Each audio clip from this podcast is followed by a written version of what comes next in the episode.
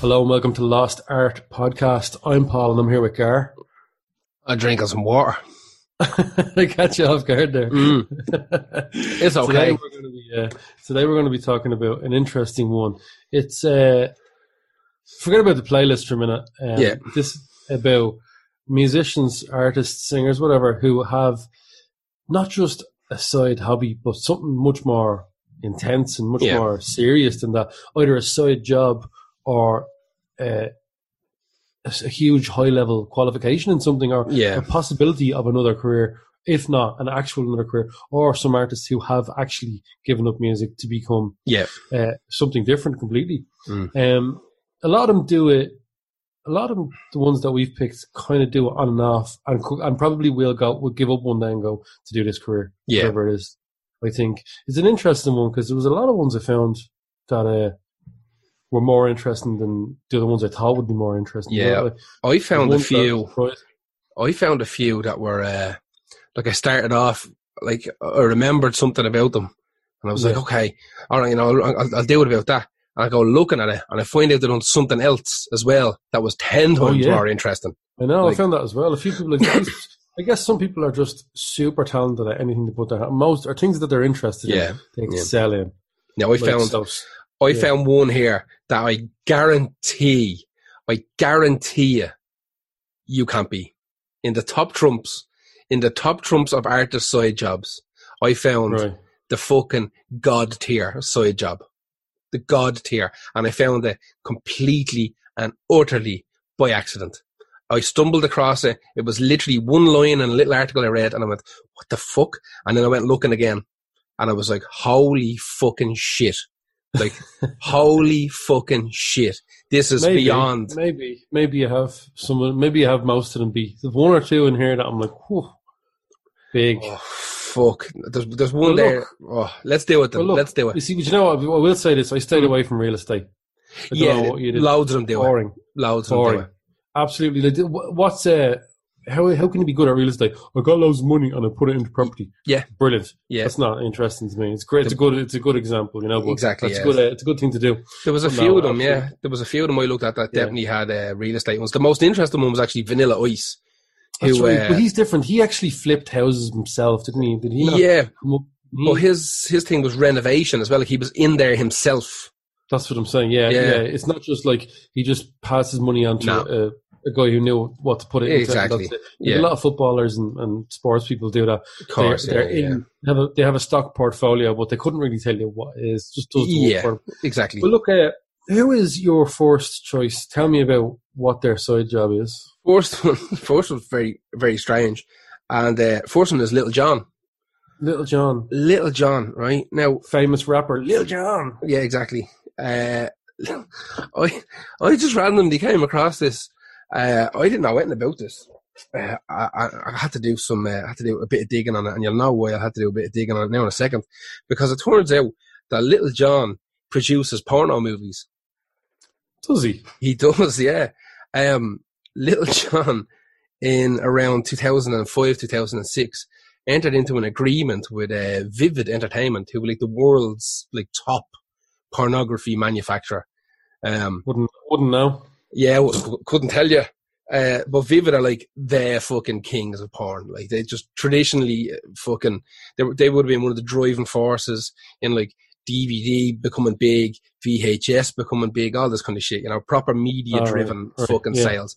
Now I don't know what they're doing now because I'm sure the internet, like porn now is just some fucking man in the a fucking DVD bedroom. Like what was I watching where the DVD industry was destroyed? Was it Destroyed. Or something like that? yeah, it was fucking it insane. was. It just turned to shite anyway. Kind of once streaming became a thing for pornography, it was Oh, fucking yeah. over. It was just over for for for porno DVDs and, And the great storylines left us. Ah, wonderful ones, yeah. The, and the millions they spent making stuff like pirates and all the big, like I know. yeah. literally like tens of millions of dollars to make pornos, and then like within two years, it's like, what do you mean? No, I literally need porn for like what maybe a minute and a half. I don't need an hour and a half of them. You know what I mean? And uh, I can get that for free uh, after Give two or it a three chance. Give it a chance. Yeah, exactly. uh, but Little John, Anyway, Little yeah. John went into went in went into partnership with Vivid, and not only that, he um, he was involved in a company called what the fuck was this company called? I wrote it down here. They are called. I wrote this down. This is kind of important to the whole story. Motherfucker. Called yeah, Yeah. Yeah. It's not far off that. Uh, Legacy DVD Works is the name of the company. Legacy DVD Works, and I, he has a controlling stake in this company. Um, they are a big um, production company that work kind of under the umbrella of Vivid as well. So they do a lot of work for Vivid and a lot of the other Right. kind of porno companies. But he has a controlling stake in this company, so he was able to turn around to Vivid and say, "Listen, I have this fucking idea about you know a porno where it's like." Uh, uh, you know, we, we, we uh, me and the East Side boys do a gig, and then a lot of the groupies uh, come backstage and we smoke weed, and then we go off to the hotel, and you know, there's a lot of banging going on. And they were like, "That sounds fucking great, little John. Uh, when can we make it?" And he was like, "Fucking make it tomorrow." So they banged out, they banged out one called uh, what the fuck was it called? Little John the East Side Boys American Sex Series. He has a load of them he- actually. In them? No. In some of them, he's in there. There's, there's one, apparently there's one where it's like, uh, it's like Dragon's Den or something like that, where he's like, he's kind of the host. And, uh, Right. there's like, uh, uh, women having a crack at each other and, and women and men having a crack at each other. And he's going to sit in a big chair directing them. So he's like, you know, you know, suck your toes. Yeah, yeah. You know, whatever. and um, yeah, so he's he's directing them, telling them what to do. But he put a bunch of them. He's got there's one called uh, uh, Little John's Vivid Vegas Party. Uh, he does the music for them as well. That's a big thing. He scores all of his own pornos, and uh, I think they release Does the soundtracks. yeah, like, is it going to be funky though? I don't know. I, I assume it's just hard because he's the king of crunk, isn't he? So it's going to Yeah. be just fucking absolute bangers over absolute Screaming- banging. Yeah. Screaming while there's banging going on. exactly. Yeah. Yeah. he- Sounds like a horror show, to be honest with you. Oh yeah, absolutely not. Now, the, the, what's weird about this? The first person to do this was Snoop Dogg. Snoop Dogg put That's one out right, yeah, fucking yeah. years ago, and it was just called the Snoop Dogg's Do- Snoop Dogg's Doggy Style, and he put it out with Hustler. I seen this years ago. Someone gave it to me on VHS years and years ago when it came out, and it was grim as fuck. I always remember it being super grim. It was like uh, Did he just did he just did he just direct it or No, he's- his name on it? he's he's in it, but he's not riding or anything. Um, he's in it. The, the whole thing, if I remember correctly from Snoop Dogg's Doggy Style, if I, if I remember everything correctly, and it's been a long time since I've seen this, it's like a pool party, and there's like hundreds of people all dancing, and fucking Snoop Dogg's walking around with like the pimp chalice and all this kind of shit, Oh and yeah. then randomly in different spots in the pool parties, there's just people banging, and the camera is just kind of moving around, while like Snoop Dogg is kind of like whatever drinking Hennessy and so Cristal. like the Hugh Hefner and there's a Yes, camera there. very much. Now, this was made in conjunction with Hustler. They financed it. And uh, apparently that sold shit tons. And loads of, um, what weird, it, it, it got weird in like the kind of mid 2000s that there was a Can massive fucking what's his Huh? name? Larry Flynt. Larry Flynt. yeah. Snoop Dogg, I want you to walk around exactly, yeah. Yeah. With a chalice full of crunk. Exactly. Okay. Yo, Here's man, your you crunk dribble, you chalice. dribbling there, man. Yo, Larry, you're dribbling, man. What's up with that? Why are you dribbling? Nice shoes. yeah. Apparently, but in, in the mid 2000s, there was this real weird crossover between uh, hip hop and porn, right? It got It was, real yeah. big. Do you remember? Basically, they just they just turned the camera on a- party that they Yes. would have been having normally. Very much so, right? because a lot of those rap parties and stuff like that, like even if like NWA said that their parties were disgraceful, Yeah, exactly. Disgraceful. Yeah. Now, one of the weirdest things that came out with this was a magazine, a magazine dedicated to porn and music. And this magazine was called Fish and Grits. Fish and Grits was the name of this magazine, right? and I don't know how many fucking issues it ran for. I assume it doesn't exist anymore, but it was dedicated to music and porn and the crossover of music and porn, which is batshit fucking mad. Um, now going back to Little Wayne, It got so got so big that they had a, a magazine dedicated to Yeah, cross. it was everywhere. It was everywhere for a while. Jesus. Uh, loads of rappers, like 50 Cent and all, got involved. I think uh, 50 Cent made like a, a music video for a song that was released on fucking DVD. And um, when you put the DVD in, you could hit like naughty or nice. And nice was like edited. And Yeah. naughty was like full hardcore porn with like 50 Cent and his mates walking around I, rapping. I do remember this being a huge thing, and they were just Yeah. starting to outdo each other with more Yeah. filth. yeah, they just kept adding dirt on. Just kept adding dirt on. Um, uh, Little John ended up suing Hustler magazine in Jesus 2008, I think it was, um, or maybe 2003. And in mid mid 2000s, he ended up having a big row with Hustler because they made they made a porno. Um, again, this is around the time when like the whole hip hop and porn thing was huge. So Hustler wanted to make one of these or get involved in it, but they didn't want to pay money for someone like Little John or whatever it was. Right. So they, they made a movie called um, what the fuck was it called? Fat. Oh, fuck. What was it called? Fat Tuesday. It was called PH. Fat Tuesday. It was called. Yeah. And uh, basically, it was about these two girls that go to a Little John concert, and apparently they actually went to a Little John concert and filmed bits of it, and then they filmed bits of it, and then they uh, they took photo. The two girls took photos with a couple of random dudes, and then they kind of superimposed Little John's face onto one of Oh. the dudes, and then they used this. The whole idea was that these two girls were going to make a backstage into a Little John gig or whatever, and they were riding each other and riding the lads and riding the boards back there. Now, Little John wasn't in it, but because they had filmed bits at one of his gigs and like photoshopped his face onto a photo. Um, he got wind of this and he sued them for 30 million. Now we settled out for 40. 30 million. I don't know what he settled for in the end, but they sued them for 30 million. Um, but yeah, he's, he's like, Little John, geez, he's done, he's done, at- he's done at least three or four for Vivid. And I think when he got involved in that, uh, that legacy DVD works, he might have been involved in a shit ton more, just as a, in a producer role. Um, but it turned out a load of, load of rappers in the 2000s were getting involved. Um, they were getting involved in the, in the porno end of things because if they, if they were down as producers, they were making a shit ton of money off it. And it was working out, even if, even if a DVD only sold, I don't know, 30, 40,000 copies worldwide, they were still getting like half of the profit as fucking Right. producers. Do you know what I mean? Um, Yeah. compared to making like 10 cent a sale on the CD or 5 cent a sale on the CD. Um, even with lower numbers selling the porn, they were making equal money um, with producer roles. And it was fucking half the work. Like, you literally show up and watch people I banging. still don't fully know what a producer does. I think he does a bit of everything. Producer I just know. is, like, if you I think used to it, think it was an editor. I was like, did they edit No. the film together? Yeah, that's an editor. uh, produ- producers are, are responsible for kind of the the look and feel of the of the tone of the movie, and the There's more that. Oh, there's loads to it. like, the- the look Yeah. and feel and fucking uh, like how it comes across on film.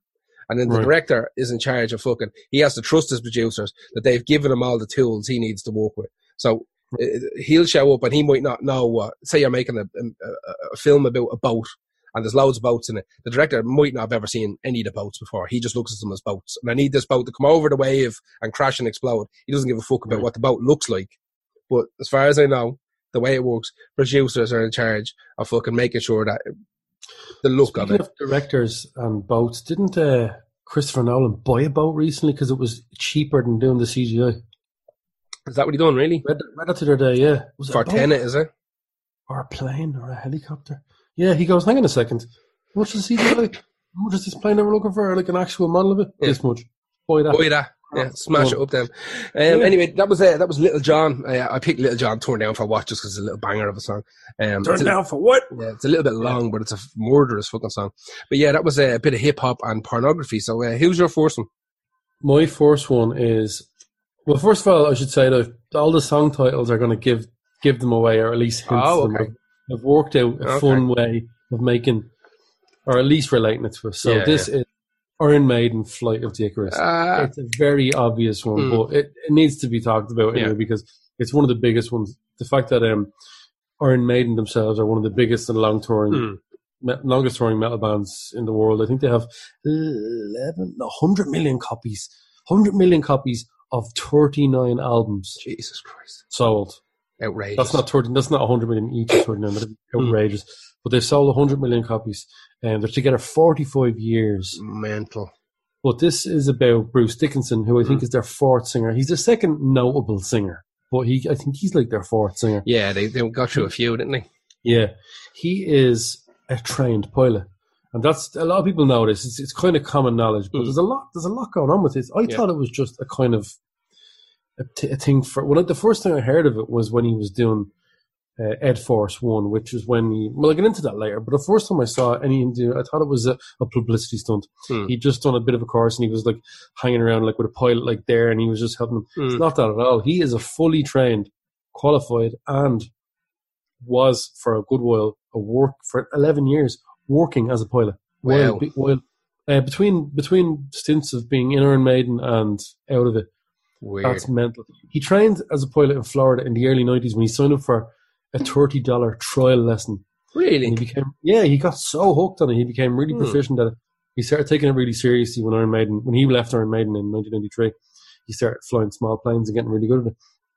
But he got so good that from 2000 to 2011, 11 years, he had a genuine second job flying Boeing 737s. I remember reading something about this before. This isn't just like he just, it's a hobby. He had a job, a paying job, Mm. doing this. Like when he wasn't with Iron Maiden, he would go and fly planes because he loved it so much. He That's right. I remember this because there was two fellas I knew, uh, two English guys that I met at a fucking comic convention or something like that, years and years and years ago in England. And they were lovely fellas. And they turned out to be kind of mate to mate. So every time I'd be over in London, we'd end up kind of hanging out for a pint or whatever. But the two lads were fucking obsessed with Iron Maiden. We're talking like full battle jacket, but with nothing but Iron Maiden patches on it. You know that Their level. fans are their fans are very fanatic. Yeah. But these two lads, I remember them telling me that they saved up to go on a little mini holiday and they timed it so that Bruce Dickinson was their pilot. They they went to they went to like Spain or something like that for like a weekend and they Yeah. figured out there's some way there's some website that tracks pilots as- as- associated with flights or whatever. And I they think there is timed- actually. Yeah, yeah. and they timed their flights so that they could say that they were flown by Bruce Dickinson on the holiday and back again. yeah. Or, or, or, yeah, I remember that now, yeah. Well, he worked for for eleven years. I think it was on and off, but for one of the companies most notably was Astraeus Airlines, where he was just straight up a regular pilot for them. Yeah. Um, and then in two thousand and eight, he and Iron Maiden commissioned a Boeing seven five seven, which was his favorite Yeah. uh, airplane. They put the Iron Maiden logo on the side of it. They had fans come up with a name for it Mm. uh, uh, competition, and Ed Force One was the name that won. they took that, they modelled that on the plane to carry the band and all the gear for the Somewhere Back in Time tour around the world. That's fucking crazy. That's and, cool. and then Astraeus Airlines, until they went under, I think they went under in 2011, possibly. Yeah, yeah, 2011, because that's when he stopped working them. Um, they went under then. But until then, they've kept the Iron Maiden uh, logo on that one because people really wanted it. Like, Yeah. oh, this the plane with the Iron Maiden logo on the side of it? yeah. He also, uh, he's a really, really good narrator and presenter. He had a show, uh, didn't he? TV. He had a show called Flying Heavy Metal. Yeah. That Flying Heavy Metal, yeah, in 2005, where it was, I had- had a quick watch of it the last couple of days. He's a phenomenal narrator and presenter. It just comes naturally to him to kind of grip the crowd. Hmm. Um, but I didn't know that in the 80s he was in the top 10 foilists or foilists, which is a fencer. Yeah. The sword. Oh, I remember reading about that. Yeah, top he's 10. Like top 10 he was until he went until he went into uh I don't know singing I guess or starting his first band was called was it Saxon or not Saxon no. uh something you know S I can't remember the name of it but uh, yeah not not my bag at all but um I also forgot that five years ago he beat throat cancer Stage That's right. Yeah. Yeah. That's right. They He, took uh, a break for a while. yeah he took he blamed oral sex on it as a reason for the disease two years after Michael Douglas did it Yeah, I was about to say that's he wouldn't be the first person to do that either, would he? No, no. So it's it's it's. I suppose when that happens, you just go. That's what it's from. Samson was the name of his other band. Samson. That's Samson, it. Saxon. Yeah. Yeah, same Um, so that's why I chose Flight of the Icarus. Very obvious choice. Very Hmm. obvious choice for for an artist that has a second job. But I mean, look, people would have went. I can't believe you didn't put Bruce Dickinson in there because did you know that he's a pilot? I did. Yeah, that was uh, Bruce Dickinson trained at working pilot. Who's your next one? Uh, actually, just reading something there. The drummer from uh, Samson went on to be the drummer from Simple Minds. Did he? That's Yeah. uh, my next one is the one that I don't think is beatable. I, I simply don't think it's beatable. And I'm going to tell you why. Because my next one is Akon, right? Now, like yeah, he's not a nice person, right? He is not a nice person at all. Uh, I picked the song Smack That uh, just because it was there looking at me. I couldn't even Was tell this you is a song about a woman's face? Didn't he I think so. Uh, he a he- no, he smacked. No, he simulated sex with a 15 year old on stage in- Ugh. in, I don't know where the fuck he was. Uh, he says he didn't know that they were 15 and they shouldn't have even been at the fucking gig if they were 15. Um, but it turned out to be like some politician. Does he not play? Does he not play gigs to fifteen year olds? I have no What does he- idea. Who does he think? Does he think his, his He always- fan base are he- he seems to- seems to always have this fucking mad excuse. There was another, someone threw something at him at a crowd, in a crowd, and he made the crowd point him out. And then he had security drag them up on stage, and he basically gave them like a Brock Lesnar F5 off the stage back into the crowd, and they sued him. Um, but then he said that was, uh, that was all set up. Um, it was set up, it was like publicity for his next album. I don't know. There's a lot of just Yeah. mad ropey shit. Now, the reason I picked Akon is because I knew something weird about Akon, right? That I read years ago. And uh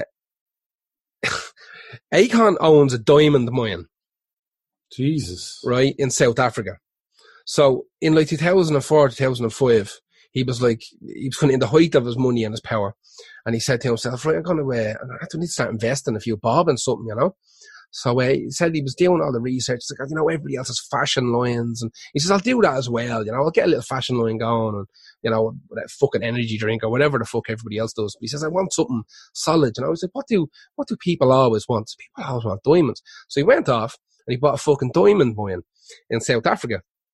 Now, uh, he also gave lots of interviews saying that he doesn't uh, he doesn't believe that like blood diamonds are real. He's because like nobody ever heard of blood diamonds before that film with Leonardo DiCaprio, and uh, Sure. he, he he's since come out saying, "Oh, maybe there is one or two of them." Now, here's where here's where this choice gets interesting.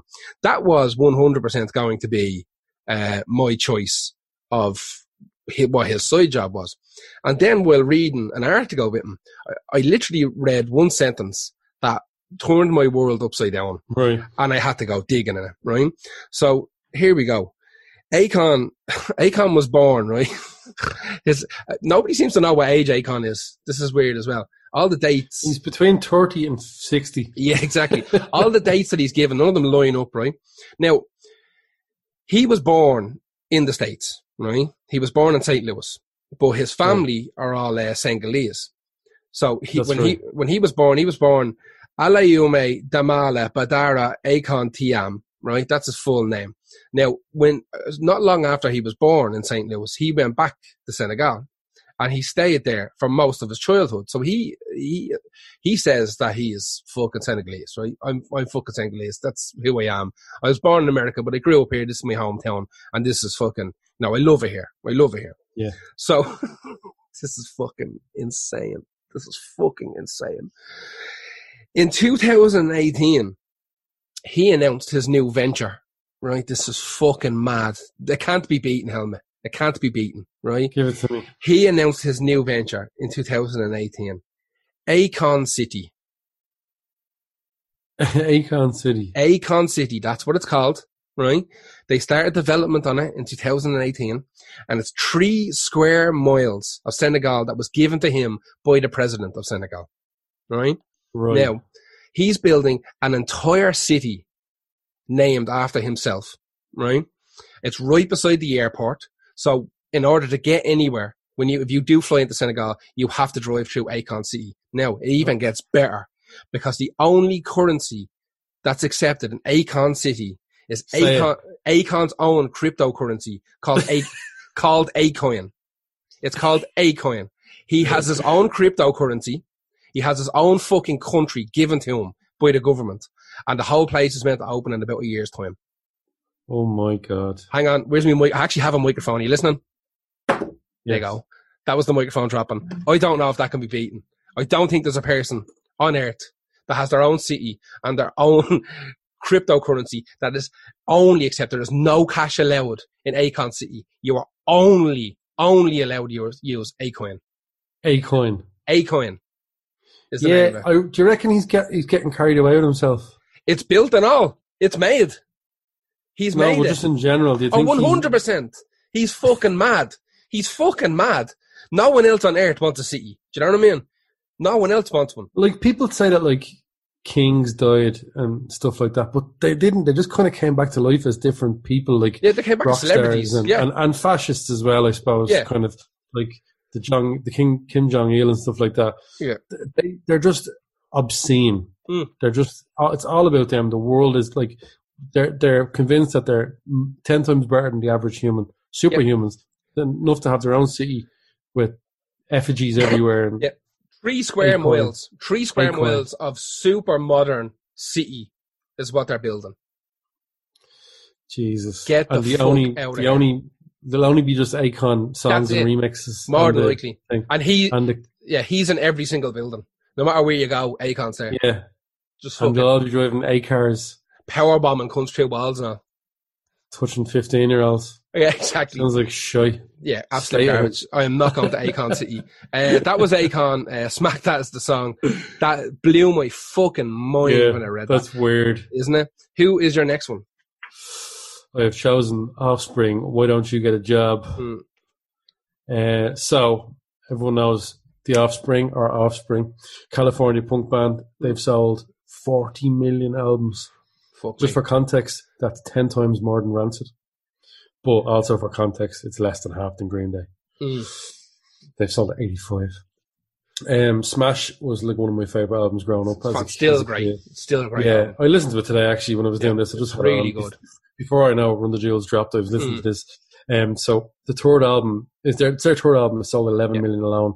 It is the best selling, set a record for the best selling record for an independent label. Yeah, it was, it was Epi- done- Epitaph, wasn't it?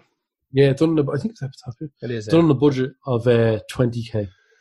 They wanted more, but the record label just went, "No, you haven't really done it." The show Twenty that. k even sounds a lot for an album of that year for that style of music, doesn't it? When you think about it. It does actually, yeah. But they they had already sold before that. I think what was one before Ignition? Ignition, yeah, That sold oh, fifteen thousand. yeah. That's quite a lot. That's not thought bad. That's quite a lot. There's the one before Yeah. that is just Offspring, Offspring, isn't it? Both of those albums Yeah. are pretty good as well. Yeah, so I think selling that much gets you 20k Mm. budget. And uh, they came out with Smash, which is a great mixture of a kind of catchy punk, but it's Yeah. moodier and grungier for It the is, time yeah, because definitely. of the time that it was there. Yeah. Um, so did you know that the singer Dexter Holland is also a licensed pilot? Fuck off.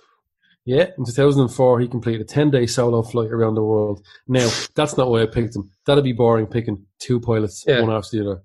Because as a kid, he was incredibly gifted with maths, like incredibly mm. gifted with maths. Just they were his thing. So he went on to earn, this is before Offspring, to earn Alright. a Master of Science degree in molecular, molecular biology. Fuck. And just, just as he was about to do his PhD, Offspring took off. Ah. So he said in 1995, when I get to 40, I'll go back and I will finish that PhD. Mm. Absolutely finish it. Now he did, but he did it when he was 50, so he was only 10 years off. Ah. So he, yeah, he returned to uh, finish his research and write his dissertation focusing on HIV and immunodeficiency viruses. Hmm. Uh, imagine he found a cure for AIDS after releasing Americana, which, Ma- would be, yeah, which would be yeah, ironic. Yeah. To, to, to be honest, pretty much every, everything after Smash is not good. Yeah. Um, th- there's nothing good after. There's one or two songs, but the rest of it is Yeah. scutter, absolute So- scutter. he ran in the 2006 and 2008 Los Angeles Marathon.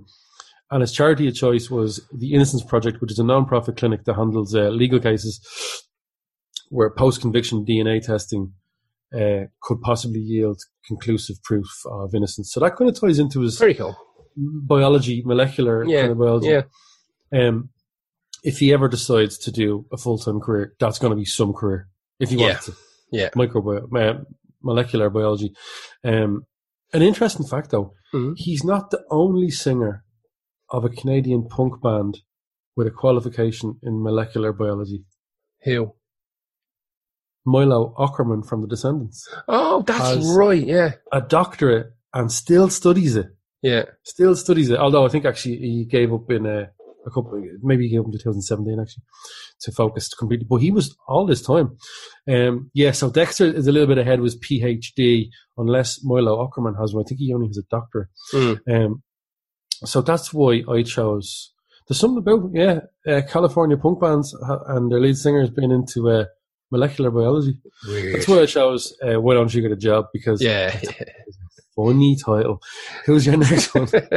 uh, my next one uh, is Billy Corgan from the Smashing Pumpkins. yeah, if you didn't pick this, I would have. I yeah, this is a big one as well. Very interesting Yeah. one.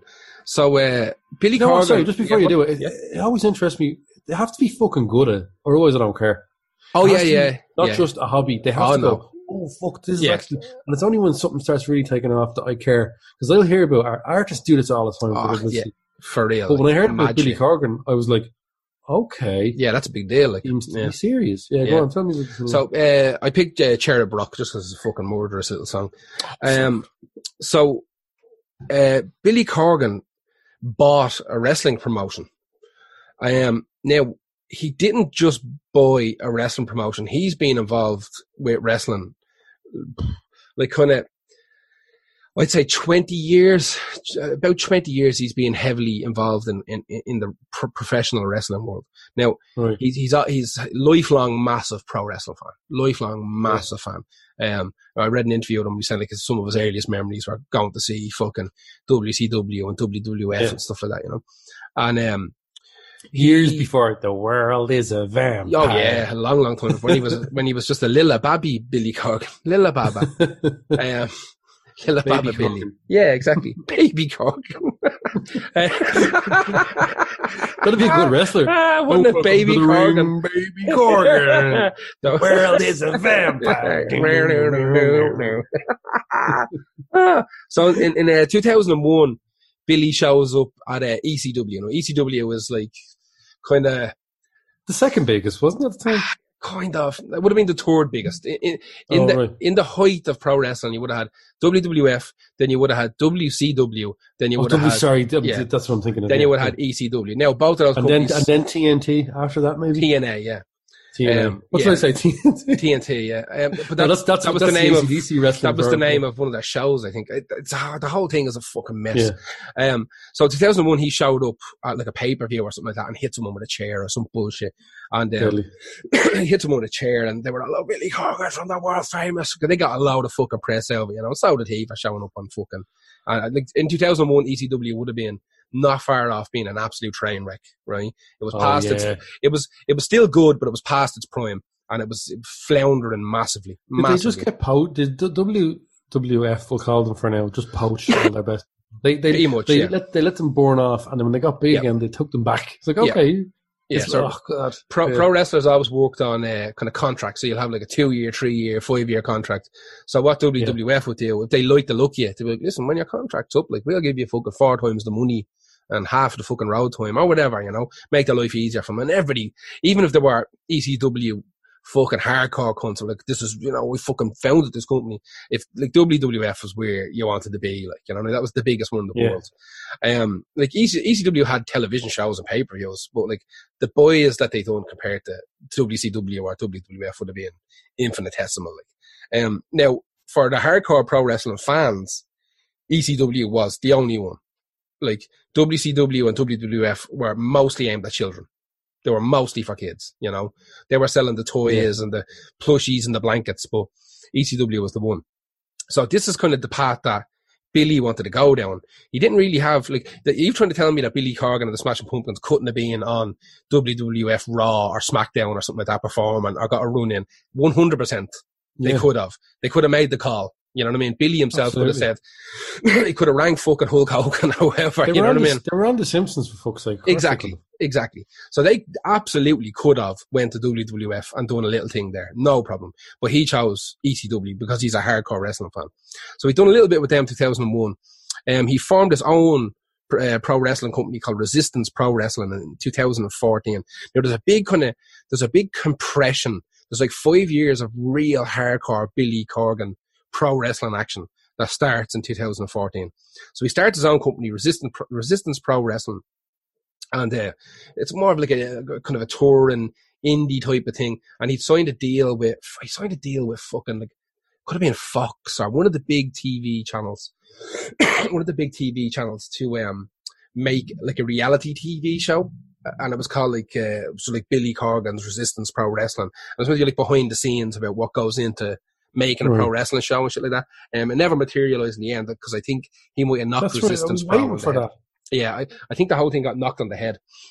Um, so around the same year, um, which later in that year, maybe early 2015, he gets involved with TNA.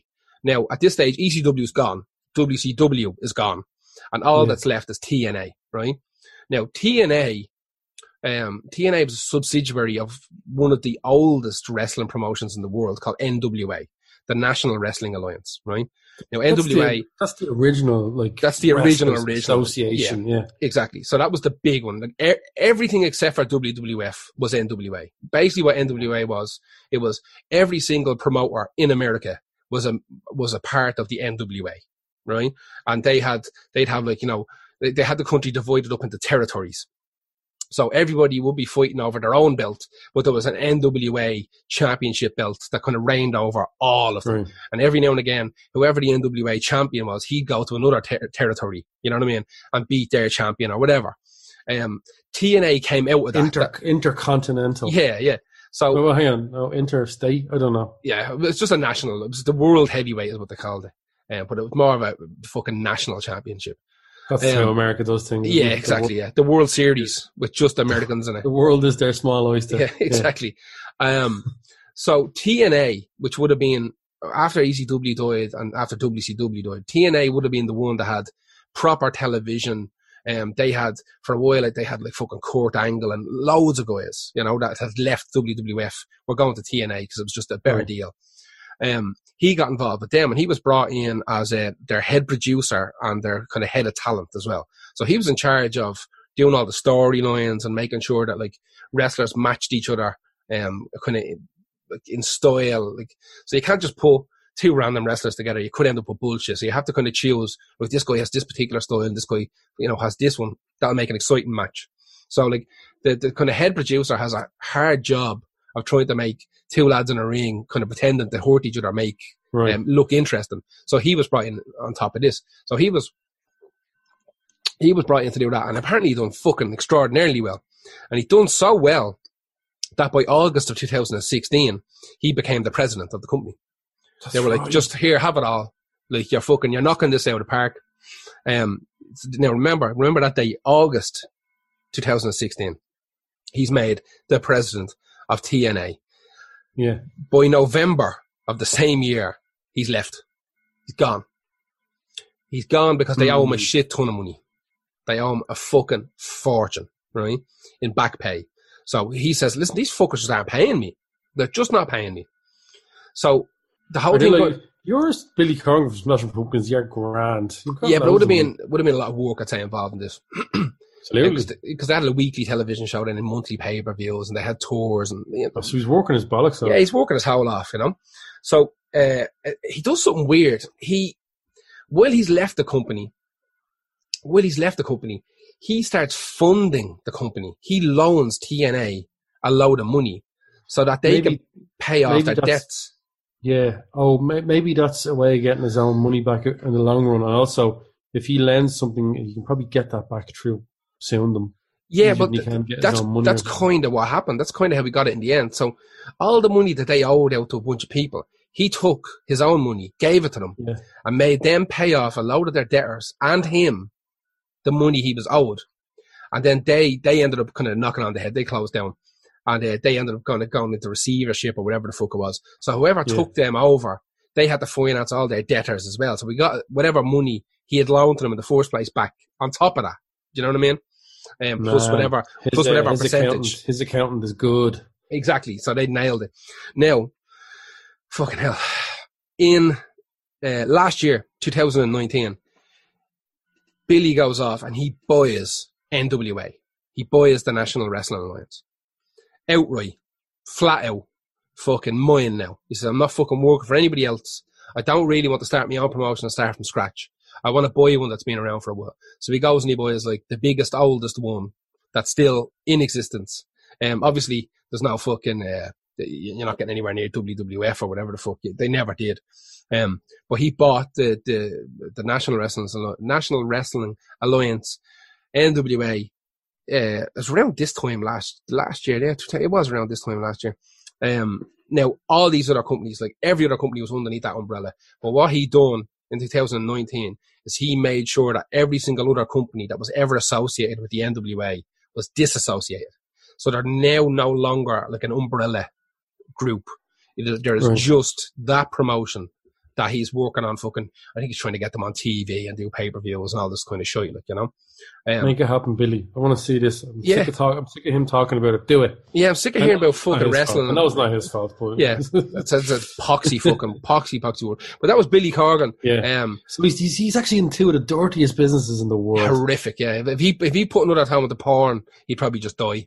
And like- politics. yeah. no politics. The next one he has to go into now. Well, p- porn and pro wrestling are pretty much the exact same thing, to be honest with you. Same. Although we know a few people that made an appearance in uh, wrestling, got hit with a chair, and then went on to become the president. So. yes, exactly. There's another another, the only president ever to be at uh, WrestleMania to win a match at WrestleMania. so uh, it's the only bit of support I have for the fucker. Uh, who is your next one? Yeah. My next one, the song I have chosen is "Star" by D. Ream. All right. So forget about. Ream for a minute. The story starts when Thin Lizzy's former former keyboard player Darren Wharton sets up a band called Dare in the late eighties. Now I'd heard of Dare, Mm. but only in the last couple of days did I actually go and listen to them properly. And that first album is great. It's great shite. Yeah. It's it's it's a slice of eighties rock, Yeah. kind of motivational. Stan Bush, din, din, din, Eye the Tiger, crap. Mm. It's good. It's actually good. Um, it was recorded in Joni Mitchell's private studio in Beverly Hills. Cool. Um, their keyboard player was a guy called Brian Cox. Mm. And little did they know that while they were traveling the world, playing to like 3,000 people, maybe at home, Mm. maybe less in Japan and stuff like that, the whole time that their keyboard player, Brian Cox, was a genius, an Mm. actual genius. Yeah. A genuine actual geniuses. So, a genius is, he was a genius is, as you can tell, I am not brushed with the same tarnish. A genii. He was one Yeah. of the genii.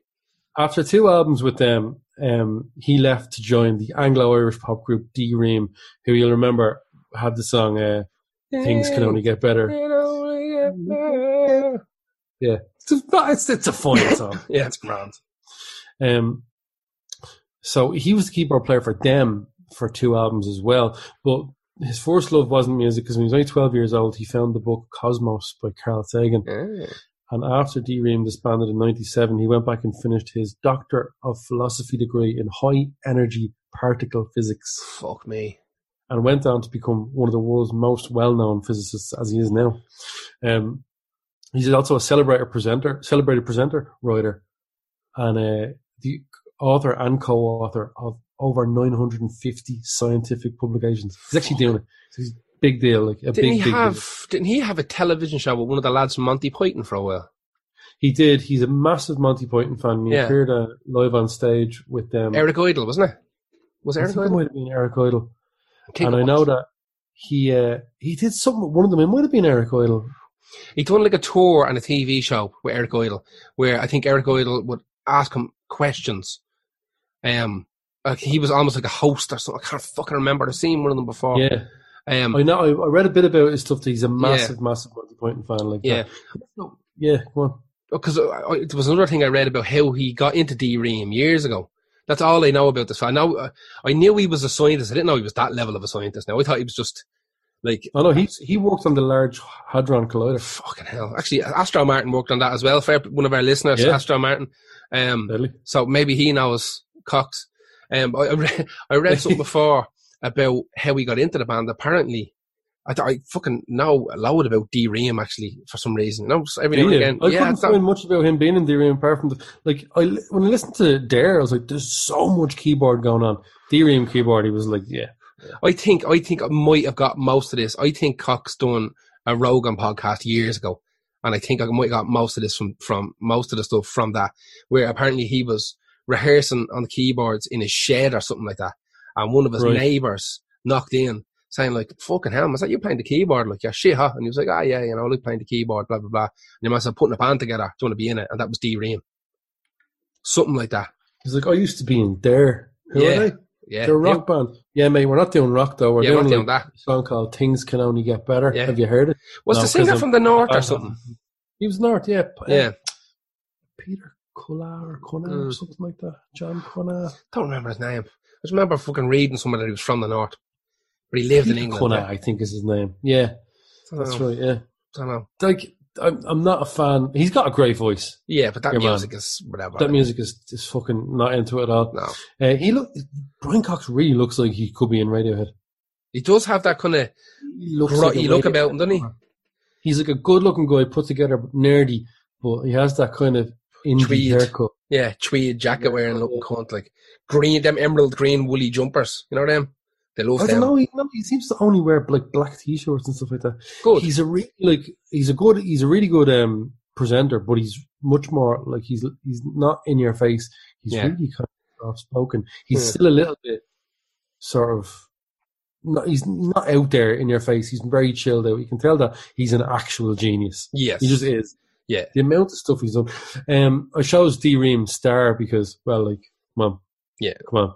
It's the only one that related to anything to do with and and the gas thing is like that uh that thing that he studied um what do you call it the Large Hadron Collider. uh, high energy particle Alright. physics isn't Yeah. necessarily to do with space but it was the closest thing I could find here's a fun fact just before we move on Mm. yeah Brian Cox is, is massive like he, he's forgotten about D-Ream a long time ago Mm. now he's he's on he has a million TV shows a Yeah, that's a radio shows. trivia. That's a trivia bullet point. Yeah, it's not, Yeah. not important to him But anymore. uh, but here's uh, here's here's another trivia bullet point. Mm. point. When Gary Moore left Thin Lizzy, Midge Ure from Visage and Ultravox filled in for a little while. hmm. Didn't know that. I did not know that. Yeah, there's a fun fact. for you Did now. not know that at all. So uh, there's a monstrous career. That's a big one. Yeah. So for a while he was obviously still interested in that stuff. But uh, they didn't run side by side those careers. No. Still, I chose it anyway. No. So what? So? I broke the rule, did I? Two different animals. Uh, who's your next animals. My next one, the song I chose was Blur, Charmless Man, because I think that might be one of my favourite Blur songs. I like it a lot. Uh, it's Dave Rowntree, he was the drummer from Blur. Um, Dave Rowntree does a lot, man. Does a fucking I, lot. is this, I th- I'm not going to spoil it, but I Yeah. think I know what this guy does because I watched uh, BBC news segment and I think and I was like, yeah, he does an awful lot. Well, for, first things first, he's also an airplane pilot. Um, no. has his full license and all. This seems to be just a rich people thing. Uh, se- second of all, which is not related to his career at all, I just thought it was brilliant. Uh, up until the kind of early nineties, mid or yeah, early mid nineties, he kind of con- considered himself a borderline alcoholic. Like he was mad for going on the piss all Really? the fucking time. Yeah, mad for it. And um, he uh, went on the piss one night with Siouxsie and the Banshees, and they broke him, and he never drank afterwards. He went out, Jesus. went out the piss with Siouxsie and the Banshees and just said, absolutely not, never drinking again. He But to literally be fair, you can himself. imagine that happening. He's only blur, like, do you know what I mean? Like, Exactly. Um, he also he had a big cocaine habit as well for fucking years. He was mad into coke, and he got he done an interview. Who was the fucking Canadian guy who does the YouTube interviews that knows everything about everyone? Um, what the Nardwuar. fuck? Nardwuar. Nardwuar. Nardwuar. Done, yeah, Nardwuar done an interview with fucking Blur, and Dave Rowntree was after being on the bag for a couple of days, and he was coming down fucking hard, and uh, Nardwuar was doing the interview, and Dave lost the fucking rag properly. Really? Yeah, lost it on on Nardwuar and fucking like started slagging him and fucking shouting at him like a proper full wanker mode, full cokehead bag mode. Lost it completely, and after that, he gave up the fucking bag altogether. And he said to this day, he still like he he, has that uh, video saved on his phone that whenever he feels the urge to do drugs or go into Cargill, he watches that video to see how much of a fucking idiot he made out. himself. Right. And that puts him off doing it. Now, none of these things are his career. Um, they're just little facts about Dave Rowntree. Uh, first thing about Dave Rowntree is he owns an animation studio. right. Um, owns an animation studio called Nanomation, uh, who do an awful lot of stuff there. The, the last big thing they done, done a series for Channel 4 called Empire Square. Um, they made that for Channel 4. It's like an animated kind of thing along the same lines as South Park. Um, he has very, he's very interested in non-realistic animation. Like he's not into kind of photo realistic or photorealism animation. More into kind of weird abstract stuff. And he's written, Right. written fucking, I don't think he's written books, but he's written papers and articles for He's not in the Gorillaz, though, is he? He's not in the Gorillaz, though. yeah, exactly. He- I guarantee you he was involved in that somewhere along the line. I guarantee it. Possibly. Well, your man Um, from Tank Girl, what's his name? Jamie Uh, Jamie Hewlett. Hewlett. He's, Or Hewlett. He's the, Is it Hewlett or Hewlett? One of them. he's- I don't know. Yeah. It's Hewlett or Hewlett. I think it's Hewlett. Um, or Hedwig. Fuck, it's a H anyway. it's a fucking H. Um, yeah, he was, and he done all the, the art for them. Um, he done the, the, the concept art for everybody. Yeah, that's right. Uh, okay. His second one is that he is a Labour Party chairman in, Jesus, in Norfolk. Yeah, he's like proper fucking elected politician for the Labour Party. Um, has run for office, the whole shebang. Um, Where is this? in Norfolk, Norfolk. So he lives in a house, a very big house, House. in Norfolk. in the Norfolk. In the Norfolk. Um, yeah, but that's not even the mad thing, right? That's not even the mad thing. That's only the second maddest thing. The first maddest thing is that since 2012, he's been a full-time solicitor with a massive London law firm. so he's a proper solicitor. A proper, full-blown, full-time solicitor. Blur, drumming for Blur and drumming in general. Just a little side Yeah. thing for him now. Like, does it whenever. Yeah, grand. But his full-time job is he's a solicitor in criminal law. That's mad. I Yeah. didn't think this was who you were picking from Blur, by the way. All right. I know there's a there's a couple of lads in Blur done done some other stuff. I Um, thought you were going to pick Alex James, no, who is No, I- a professional cheesemaker. that's right. I looked at that. There was That's couple. that's the one. yeah, I was also I was going to pick um, Mantrax, who became one of the world's uh, top watchmakers. I was going to pick that as well. That's crazy. Uh, but he quit Anthrax to go on. I want my ones. I wanted it. I wanted it to be side by side. There was a lot of them I turned down. Um, you picked you, you you. There was one that popped up on my radar, but I think you talked about it before. One of the guys from Steely Dan went on to be a missile defense. Expert. that's right. Yeah, yeah, yeah. I can't remember what episode that was. in. Still, still to this day, I think. Um, Yeah. Still to this day, works for the U.S. government. He was a hippie and uh, became missile defense expert and a tact- tactical missile expert. And to this day, works for the Department of Defense in the USA. Yeah. That's nuts. That's fucking mental. Yeah. I saw Yeah. that come up and went, no, hang on, Gareth brought him up before. Yeah, yeah. I. I, I, I was going to do that one, but because we'd already kind of covered it. Um, Yeah. Anyway, that was uh, Dave Rowntree, who was the drummer from Blur. Also, every Sunday night he hosts a radio show for XFM. There's another little Oh, thing for you. Uh, Yeah. yeah. So he has he has about eight jobs. That cunt. He Um, does. that's Dave Rowntree. Who's your next one? Well, speaking of military, I picked Johnny Cash like a Mm. soldier. So, as the title suggests, Johnny Cash was a military man. It was. But before he went on to have 13 number ones Mm. from 91 albums, which sold nearly 100 million copies, he was in the United States Air Force for four years. Now, Mm. A lot of musicians have had military service. That's not anything super interesting. Yeah. But Johnny Cash's one is super, super interesting Mm. because not like the rest of them, Johnny Cash was a gifted Morse code interceptor. Oh, I heard something about this before. I don't know anything about it, but I heard something about this. And this this is where it gets a little bit ropey. He's he was known to be a code breaker, but I'll get back into this in a minute. This was during during the early phases of the Cold War. Yeah. And on March the fifth, nineteen fifty three, which is a very important day in the Cold War, a young Johnny Cash took in a code and wrote it down that would be incredibly incredible and written and written it down Write it incredibly down. important. It was the communication from Russia that Stalin had died oh. which Oh. made Sergeant, Staff Sergeant John Cash the first Westerner to learn of Stalin's death. Fuck me. Not just American. Like, he was the one that took in that thing. Now, I just said fuck my hell as well. I can't talk tonight. fuck. Fuck my hell. so, yeah. So, I, I read up more and more and more about this, and he was super, super gifted. But I did read a comment saying, Johnny Cash wasn't the first person to actually transcribe it. It would have had to be someone that did Russian. He was one of the most gifted per- people at writing down the fastest person like that we knew at writing down the code. But we I was like, that's boring. I'm going to leave that Yeah. How about So none really- of them details? None of them fucking pedantic. Uh, fucking, it was it was from someone who was in the same company as him, an old man. Like Ah. I was reading this on a, on a forum. Like I got that deep into it, going, how? lads were fucking throwing digs at Johnny Cash after he's dead now. He wasn't. Yeah. And he's like, yeah, I shared a room with him, and he was very good at this, but he didn't transcribe it. That would have been a different to handle him. Shut up. He Shut was the the first person. To, shut up. Leave Johnny alone.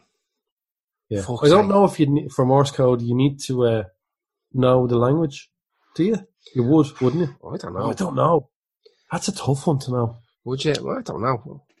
Yeah. Prob- probably not, but I'm sure it wouldn't hurt. He wrote, yeah, he wrote uh, Folsom Prison Blues uh, during that time Oh, because he watched a document. Not, not because he was there. He didn't. He wasn't there. He, he, was, Yeah. watched, he watched a documentary on it while he was uh, on a break. Mm. there you go on TV.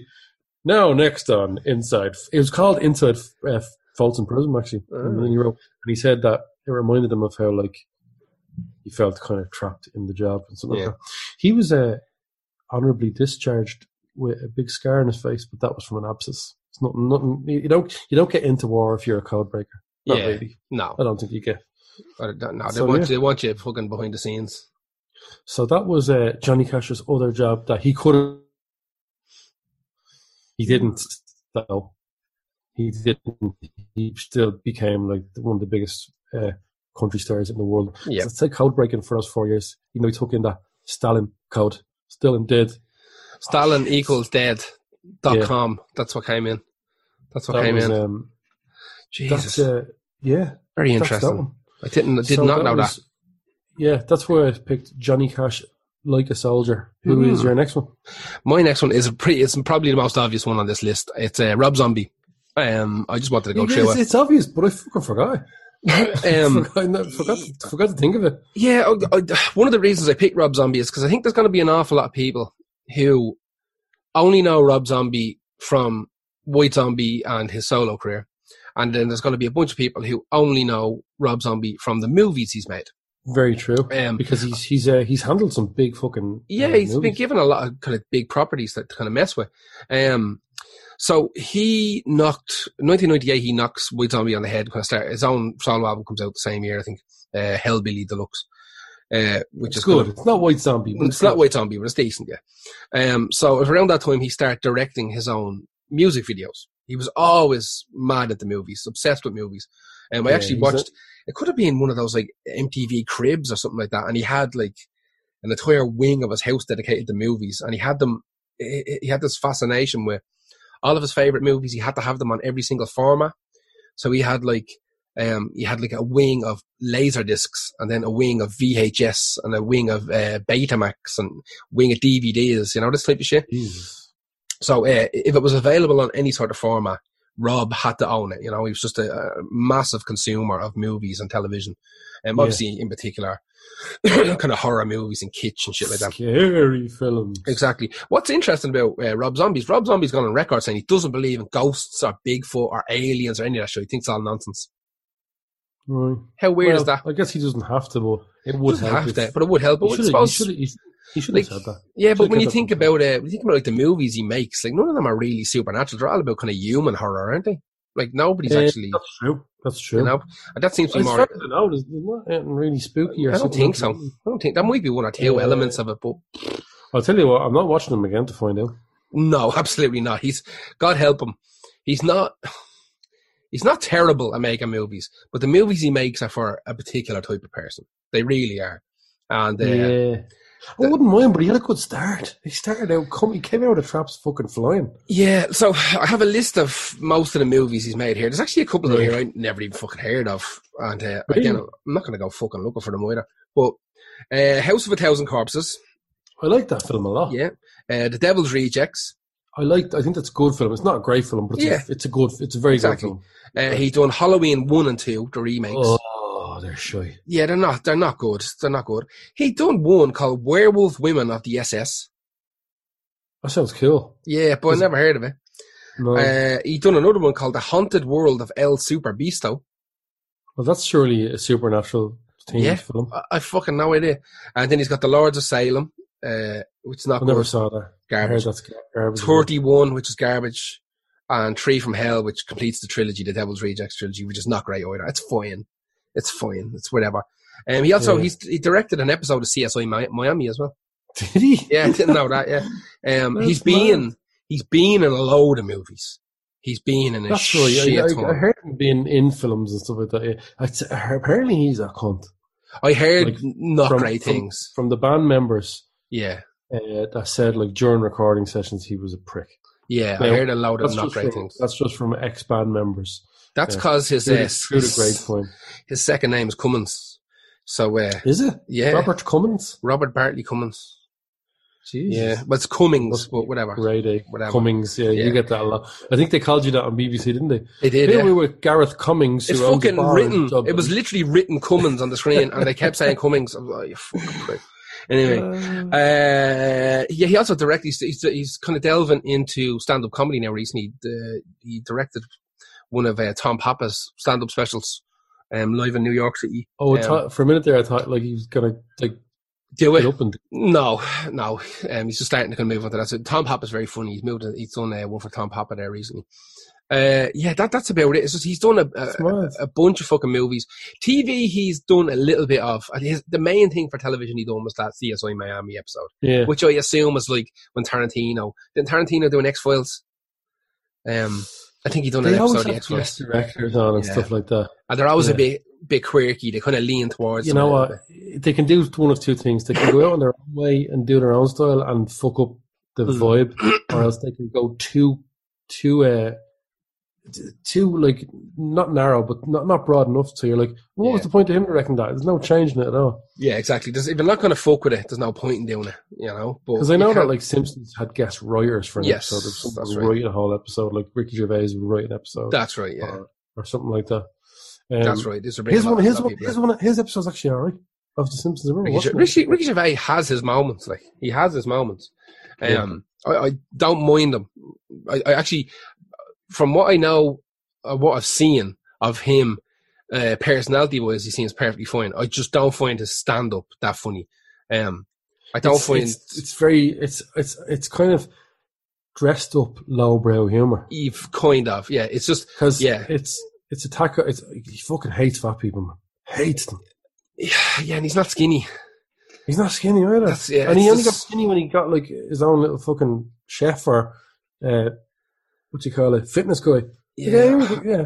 That, I mean, that um, Afterlife show was very good. I like that. The second season's not as good as the first one, but Se- season it. two, season season two looked like it was thrown together, Yeah, written written on set. Season Yeah. one is yeah. Season really one ha- definitely has bits that are fantastic, but two Yeah. has its moments. But as a whole, it's it's whatever.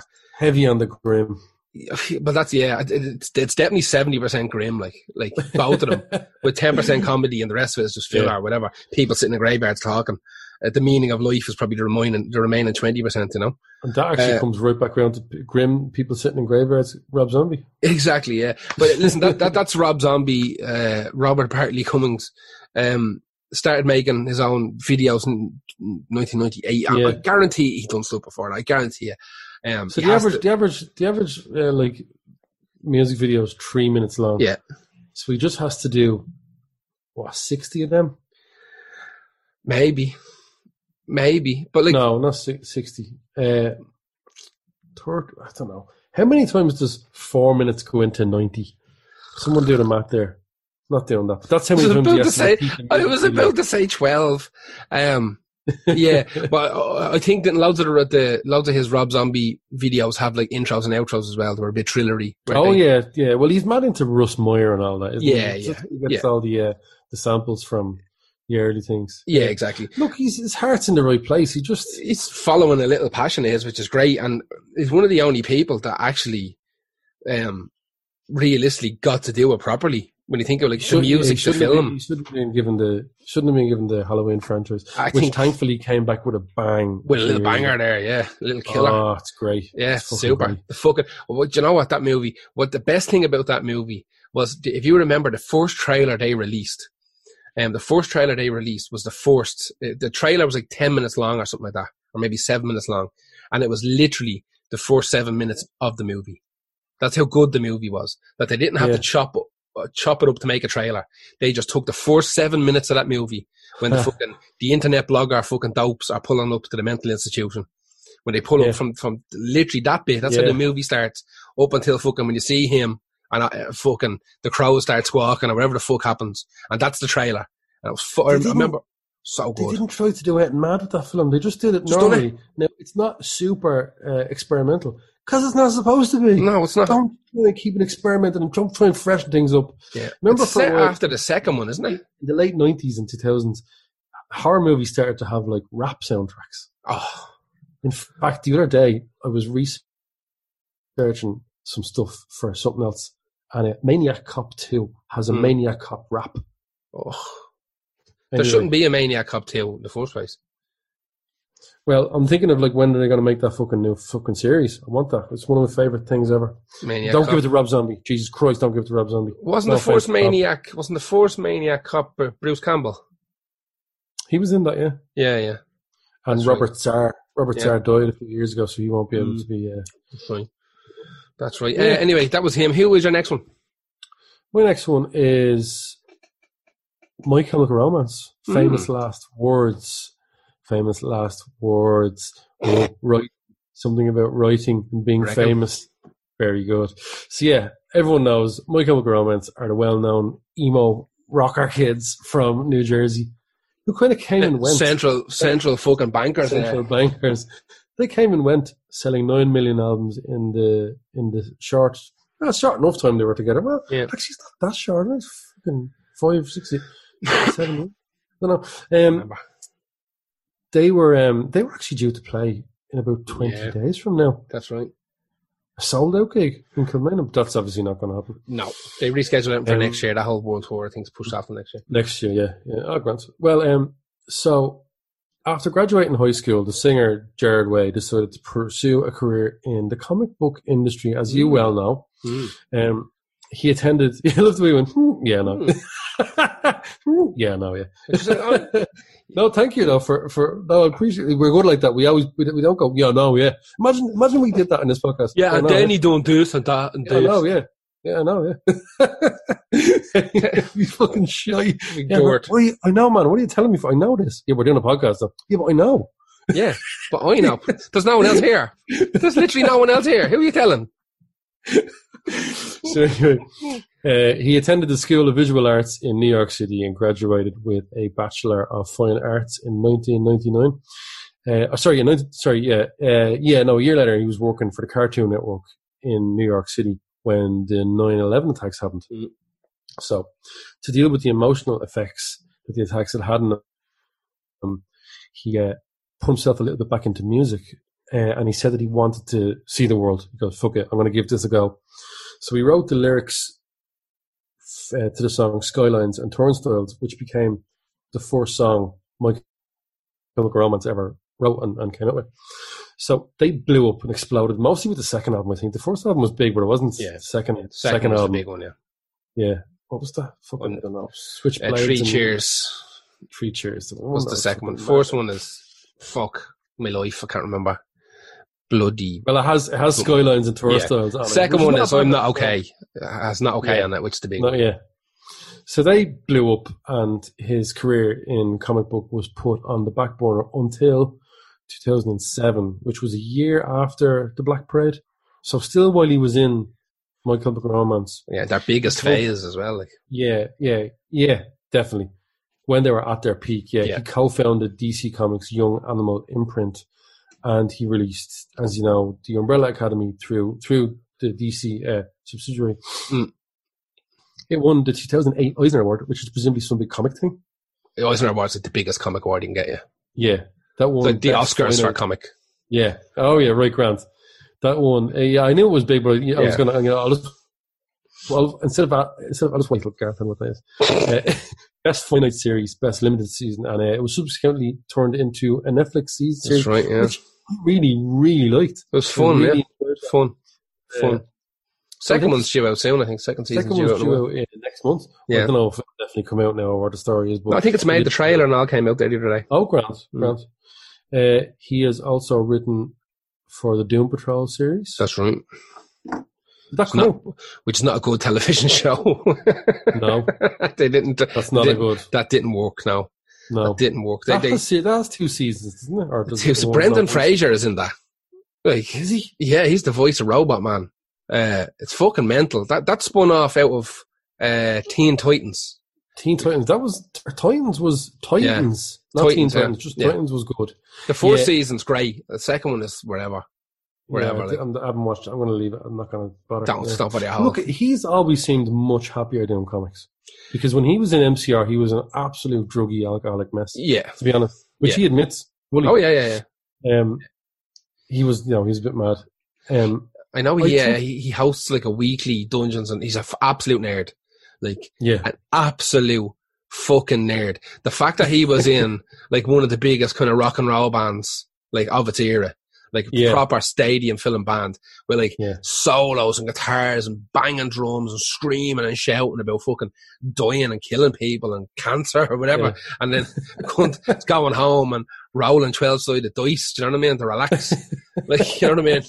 You- you- Yeah. you're you're fucking your elven your elven uh, fucking arrow wielding warrior enters a cave. It's a fucking snake down one end of it and a fucking troll down the other one. How do you want And to he, proceed? and, and he just played to like 30,000 people. exactly, like twenty hundred thousand fucking punters. Yeah. screaming. All little girls with fucking purple hair and purple eyeliner, wearing wedding dresses and shit, and And black. he did, he black did all the artwork, uh, all the artwork for the albums, didn't he as well? I think so. He's a very good artist. I, know, I think Yeah, he when, if I remember correctly, if I remember me bullshit correctly, um, while he was working for Cartoon Network and do uh, around around nine eleven, he was also, I think he was coming back from the school called the Kubert School of Comics, which is like one of the most famous kind of comic art schools in the world. Yeah.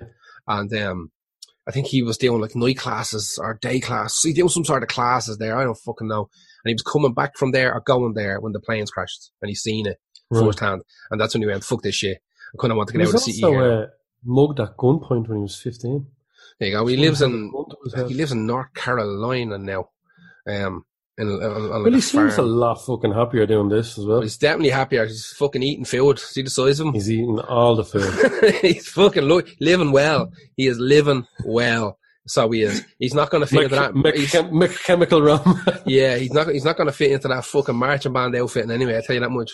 But uh, they obviously they they got their shit together. What was it last year? They done a once off tour.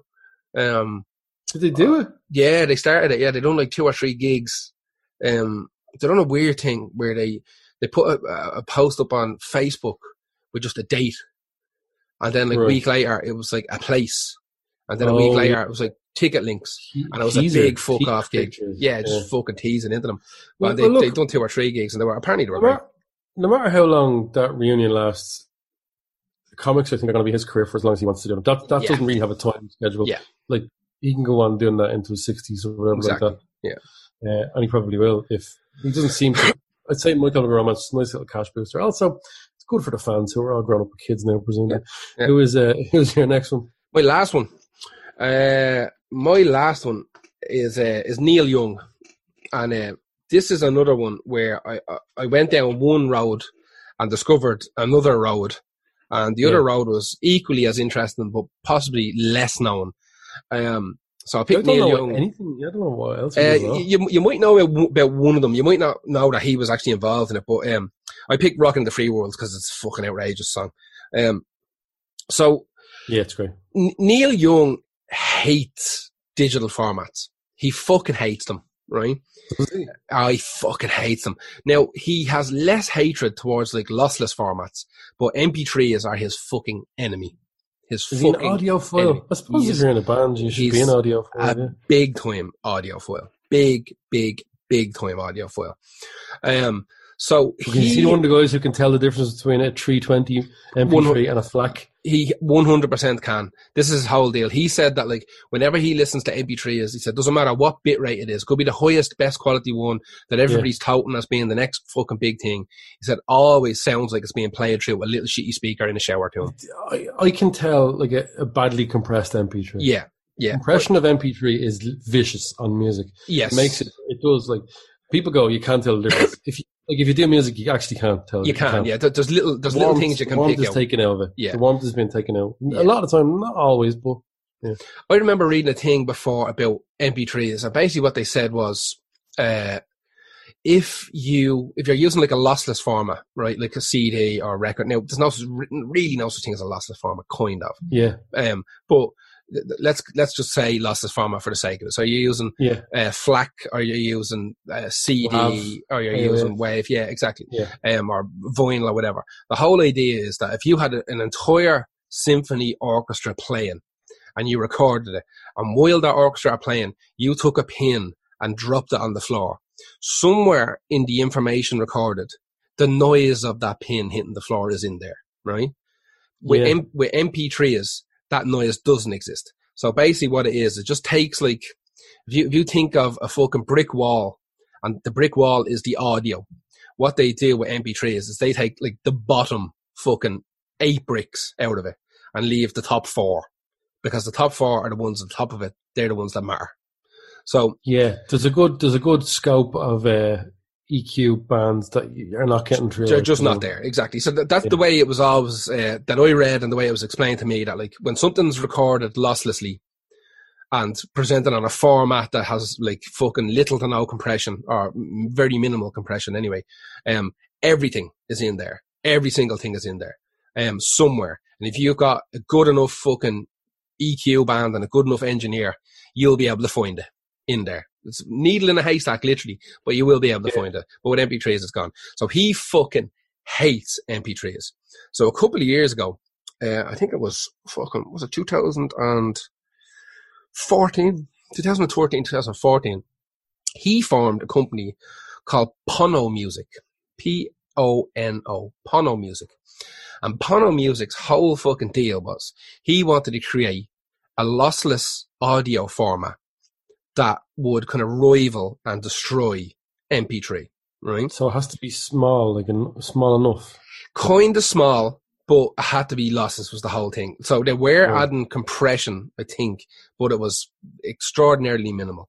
But the whole gimmick to Pono music was going to be a device called the Pono, right? And the Pono Right. was like a MP3 player, you know? It was a Right. pocket audio player. Um, I remember when it got released, I was very interested in it. It was, it sounded fucking incredible. Um, it came with, the biggest issue was because he was creating his own format, it was a proprietary format, right? So they had to launch their own fucking kind of uh, app store for getting music, you know, their own Yeah. music site. And I think what they done was they, when you bought the Pono player, you got like software to rip your CDs or your records that would put them into that format that the Oh, Pono would play. Grief of it. It was an absolute audiophile fucking thing. It wasn't designed, it wasn't like made But to could be you not just at. put put FLACs on your like MP3 like a music player? So a lot, a lot of them wouldn't player. play FLAC. A lot of them Wouldn't wouldn't play, play, FLAC. right, yeah, yeah. a lot of them, a lot of them wouldn't. Um, there's too, I too system inten- uh, system intensive to fucking decode them. I play them. suppose in this day and age, we don't need MP3s anymore. Not particularly. With the, with the with the storages we have and the internet speeds, yeah, you shouldn't really be listening to. Like obviously, Spotify. Shout out to Spotify. yeah. uh, have three different like low, medium, and high I think- quality. what's their top think on it is. three twenty? I think it's three twenty. Uh, I think it's one. supposed to be higher. It's supposed to be. I don't. Yeah, I don't know. supposed to be- It's not supposed to be a different. I don't know. Either way, I, I, I think they worked out pretty with. good, though. I think it was one one two eight, one two five, and three twenty. Round about Right. in their in their own terms, because I don't know whether they actually use MP3. I don't know. Mm. Um, I'm sure they have their own fucking system, like you said, their own kind of proprietary format as well yeah, that only plays on the Spotify app. Um, that's what I think it is. So I don't think Yeah. it's MP3. Yeah, I don't think it is MP3. MP3, but I, I think I, I think I read somewhere that that's someone had worked out that's roughly comparable. Will be Yeah, around yeah. 320, around 256, around 128. Um, but so he wanted to launch this Pono player, but like lot of audiophiles were very interested in the idea that they could, uh, like they'd have their main hi-fi at home for listening to stuff, but if the stuff they wanted to listen to on the go, because lots of Yeah. the thing about like kind of big audiophile cunts is that they listen to music, yeah, but they have they definitely have their favorite fucking hundred albums that they just listen to over and over Oh, and over yeah. and over again, Yeah. and they're almost studying those albums. They're trying to find mistakes. They're trying to find Yeah, some of their favorite albums aren't their favorite albums musically. no, like They're just far like, from. whoa, listen to that. yeah, exactly. Like, a, like the audiophiles go on about um, Daft Punk's last album. yes, that's right. not a that's right. phenomenally great album by any stretch. Yeah, but the way it's made, yeah. But Yeah. it does sound outrageously. good. Exactly. That and the fourth Rage Against the Machine album are, are the albums that audiophile kind of like Yeah. hi-fi enthusiasts use to balance records. Or sorry, uh, use to balance their systems. So even if somebody's going to be listening to classical music, they will still get a copy, an original pressing of the Force Rage Against the Machine album, and sit there and they'll use that then to balance their EQ and where their speakers should be. Even if they've Yeah. no interest in that band, they hate that band. They're not listening to the music.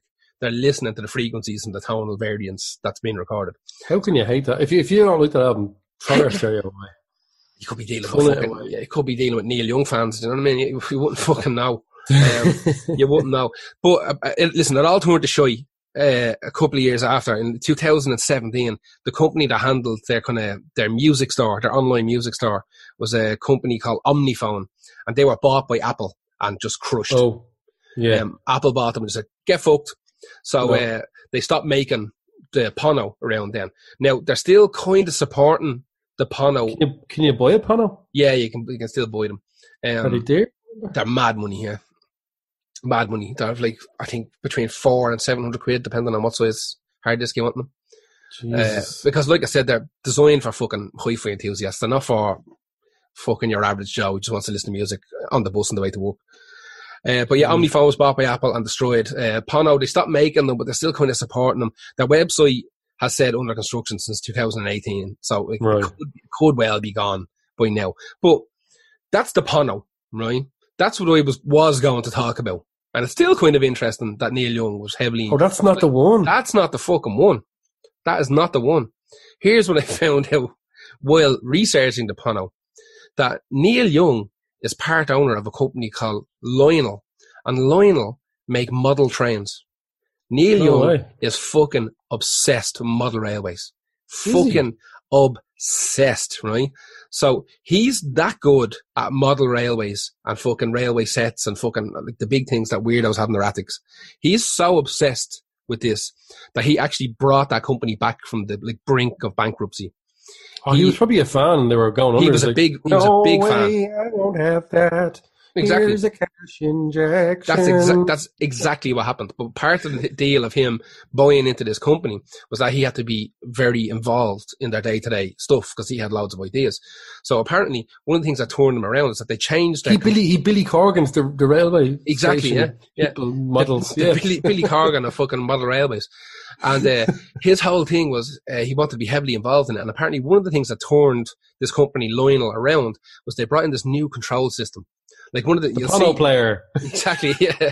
You, like you'll see, sometimes you'll see, you might see a video online of some people who have like their entire attic converted into fucking Austria and it's fucking train lines. And you'll see Yeah. these big fucking, looks like a cross between like a, a DJ controller and a mixer that they use for controlling the trains. oh all the trains all the Yeah, lights and, exactly, and even yeah. the building lights and Exactly, yeah. So he, eating ice cream all of it exactly, all all the animatronics and the smoke and all that shit. But he was instrumental in the reworking of the control system to the point where now that control system is considered to be like possibly the best one in the world in the model railway fucking scene. And, better than Hornby better than Hornby. Hornby is actually, if I remember correctly, Hornby is now owned by Games Workshop, who make Warhammer. Um, Really? Yeah, they bought them. I'm pretty sure it was Hornby they bought. Um, about 10, 15 years ago, they bought Hornby um, because they wanted all the, all the same grass same shite. Like, yeah, I, th- I think what they wanted, they the reason they bought them was Hornby used this uh, injection mold processing for making the shells to the trains. That was like super high tech, and it was only the only companies in the world that had it were uh, these companies in China. But like the the tax and duty and shipping on all the stuff was kind of fucking crazy back and forth from China, and Yeah. uh, so they found out Hornby was up for sale. and They bought Hornby just to get a hold of these machines for fucking making space marines and spaceships and all this type of shit. And it turns out like there was still a good market in Hornby. So I think they still, as far as I know, it's Hornby. They still make No. the trains and all this shit. But um, Yeah. he's he's Well- been in, uh, sorry, he was instrumental in that control system. But Neil Young personally holds seven U.S. patents for model train, um, like innovation. So that's mad. seven He's U.S. not, he's not patents. the only one into model trains because we found out recently someone who's extraordinarily mad into them and You. had it as a secret for years. Mm. No, I, like I wouldn't have the money or time. Uh, Rod Stewart, this whole time, while he's been on Ah. for the last twenty years or so, has been bringing cases with him. So when he finishes a gig, he goes back to the hotel room and paints up like a little shop Yeah. corner or something like that. yeah, eventually remember we talked the about that, world and has absolutely incredible looking piece of Yeah. like railway set like kind of looks like a kind of New York kind of Yeah. cityscape sort of thing with a, a- like a train that's crazy so I'd be mad into that. I'm not gonna Yeah. lie. I'd be avoid avoid it. like a big gaff. tour with Neil Young and uh, That's it, yeah. sing songs about railway stations Backstage, put the big hats on them. Fucking Yeah. leaning over, having all their little, all their little, all the road, road techs and fucking roadies and all running up to the hotel room and putting the fucking desks out and putting everything together. So everything's on six by fours and they're putting it together. I was like, oh, where are we going to go tonight? Oh, we're going to go to Vienna, Neil. We're going to Vienna. Yeah. The difference between them and what Little John gets up to. Fucking, yeah. I don't know. Stark contrast. I personally might be more interested in what Neil Young gets gets up to. Um, Yeah. and that that grim fucking that grim horrific industry. Um, like, listen, porn's grand for two minutes, isn't it? You know what I mean? After Yeah. that, you have to live with the filth guilt of what you just done. Railway, what- what you've just railway seen. stuff. Railway stuff. You end, up evergreen. more, you end up with more glue all over you, but like it's worth putting the time and effort into. or wholesome, yeah. Also, Yeah. uh, holds its value for longer as well than a wank. Yeah, Uh, who is your next one or your last one, isn't it? mine will be even my last one. Yeah, and uh, I've chosen "Bad Religion, Eat Your Dog." Mm. So, continuing on in the trend of California punk band singers having degrees Yep. and doctorates and PhDs, we should talk about Bad Religion's frontman, Greg Graffin. Mm.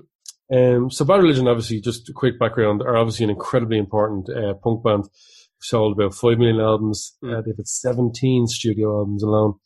But Greg Graffin has a PhD in zoology Wow. Not only that, it's not just education or a hobby. He's actually lectured at the University of California and Cornell, and Cornell's actually where he got his PhD.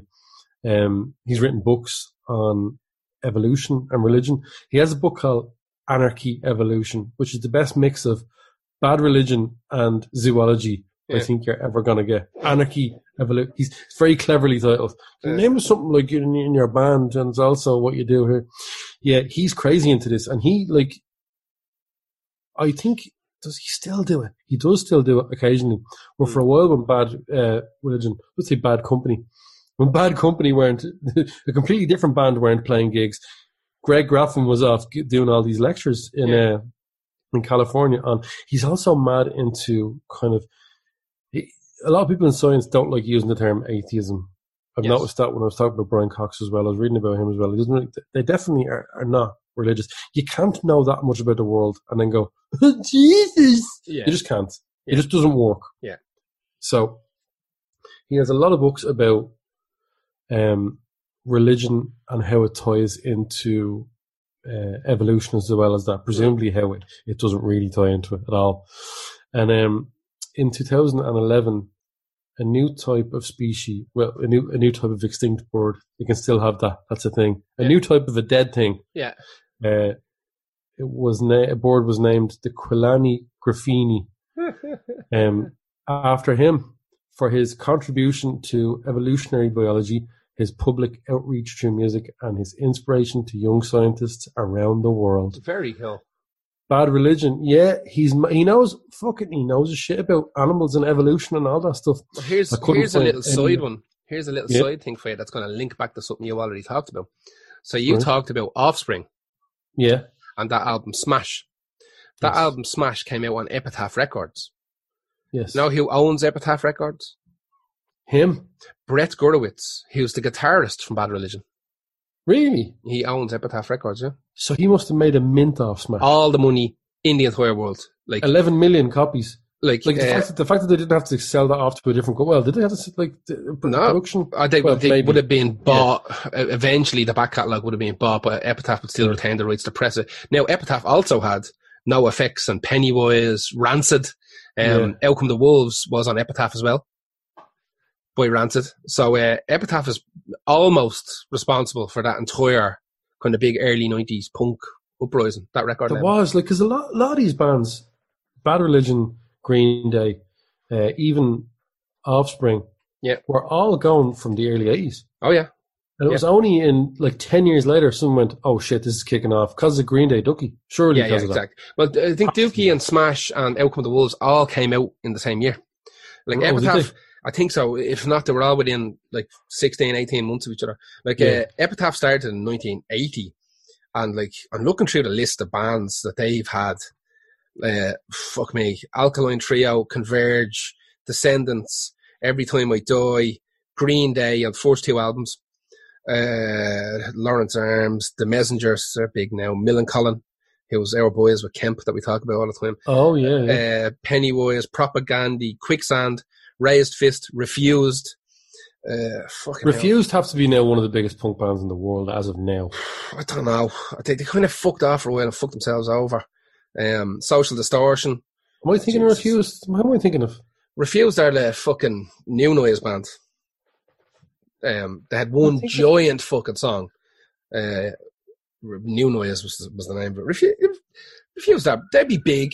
They'd be big. They'd be along the same lines yeah. like Who am I Snapcase thinking or of? something. Am thinking of that band that are Rise Against is who I'm thinking Oh, of. Rise, Rise Against were Jesus. on. Uh, they were on Epitaph as well. Yeah, and go, if, I- Jesus. if I go into their former artists, Agnostic Front, uh, uh, Bob Log the Third that we talked about before, Circle Oh, yeah. Jerks, The Cramps, uh, Dag Nasty, Death by Stereo, The Distillers, Down by Law, The Dwarves, Frank Turner, Jesus. uh, Gallows, That Uh, reads like the who's who of punk Yeah, in the California. Hell is for Heroes, The Hives, Hot Water Music. Uh, he has a couple of weird ones here. L7, Leathermouth, Madball, um, New Found Glory, Nick See, Cave. that's a side. That's a side job, but it's music related, so it's not really. yeah, It's, it's not getting on the list. Nick Cave and the Bad Seeds put albums out with him. Uh, Jesus. NOFX, uh, Poison Idea, Rancid. Uh, they actually Rancid own their own kind of imprint called Hellcat Records. That's part of part of Right. uh, Satanic Surfers. Fuck me, Yeah. like the list is Jesus Christ. The Vandals, Voodoo Glow Skulls, Weezer, Weezer on on on Epitaph. Uh, Still, Yeah, they're they're um fucking they're have one of them co-sign jobs with Atlantic Records and Epitaph. just putting yeah. out bad cover albums now. Yeah, Turbo, Turbonegro as well. The list is fucking outrageous for Epitaph. Yeah, that's So mad. like you can, they're inc- an incredibly important uh, record label. Still considered to be an independent record label because it's, it has one owner. That's yeah. Well, that's presumably that's Smash was the biggest one that came out of that. Or initially, initially. You would have to assume that it was fucking. Yeah. It was was Smash. Well, well, well. Frontman Greg Graffin is off learning about evolution and zoology and birds and bees and yeah, religion. It would have to be. Yeah. I think Well, one of the was, lads was one of the lads from Bad Religion was in uh, Minor Threat as well. I can't remember. One of the other guys from Bad Religion was in Minor Threat. Um, could be been the drummer. I can't. I can't. My life. I can't fucking remember. They're all hanging around each other and uh, what's the word? Uh, in, incestuous. Yeah, yeah, but that's the same. A lot of those bands Much- are. much like uh, Little John's second uh, film or. Akon's entire. Akon, like Akon Well, City. yeah, Yeah. Akon City. That was uh, that was our. I always found that very interesting. That Actually, was- yeah, a lot about that one. A lot of fucking stuff to talk about there. Side so side jobs, or Yeah. else previous jobs that were very important, or else just massive. Uh, uh, what you call it, higher level qualifications and abilities Yeah. that these people have Yeah. outside of their musical. Superpowers. Yeah, Not yeah, far off superpowers. Yeah, that was it. Uh, we will be back on Saturday for our radio show as normal, and we will be back next Monday with another podcast. Uh, you can support us on patreon.com forward slash Lost Hour Podcast. It's $5 a month. That gets you access to a lot of exclusive stuff. Um, if you don't want to do that, that's fine. Go to facebook.com forward slash Lost Hour Podcast. Uh, we're making a website at the moment. It's just going to be losthourpodcast.com. Uh, there, there probably won't be much on it. Let's be honest. It's, it's mostly going to be Yeah. like a launch pad for all of our different links to all of our different sites. And because sometimes Yeah, somebody will ask you, a tidy, a tidy little place to put everything. Though, yeah, that's a little kind of book hole, bookmark of fucking where we are on the internet. Because sometimes somebody will ask you, know, where's your podcast? And they go like, what do you mean, where's your podcast? Like, like what, what's the answer to that? Like they're on in, the, they're in the they're in the podcast Yeah, zone. where the where's podcasts are. I How don't do you, know. Where- where- exactly. Like fucking, where's your podcast? Send us the address to your podcast. I don't know the address to the fucking podcast. It's mad? like if you had your own uh, Apple company. Where's your apples? I don't know. SuperValu. yeah, exactly. Like just go to wherever you get your apples. Like mine Yeah, are there yeah. as well. Like, we're I on can't every, be fucking delivering this to you. I, I said that to somebody once. They were like, you know, you know, where do we get your podcast? I was like, well, you know, on your podcast app. They're like, what do you mean? Where do you get your podcasts? They're like, I don't know. So, but That you listen? we're going to be the first podcast they ever listen to. That's kind It has cool. to be. It has to be. Yeah. Like, it really has to be. Yeah. Anyway, um, Yeah. don't forget to listen to our last episode as well, which was um, The last, the really last few have been top notch. I have to say. I've been, Yeah. I've been, I've been impressing. Um, I've, I've, I've- I've been impressed with ourselves. The last Yeah, we have we've been knocking it out of the park considering Yeah. we're like we're doing this remotely. Yeah. But uh, do this and please share. While uh, if you're listening to this section of it, just immediately share now because the podcast is obviously over. Uh, as soon as you're done listening to Yeah. us ranting towards the end, do share this out. It helps a huge amount. Um, big time. So yeah, time. thanks for thanks for listening. Thanks, guys. See you next week. See ya.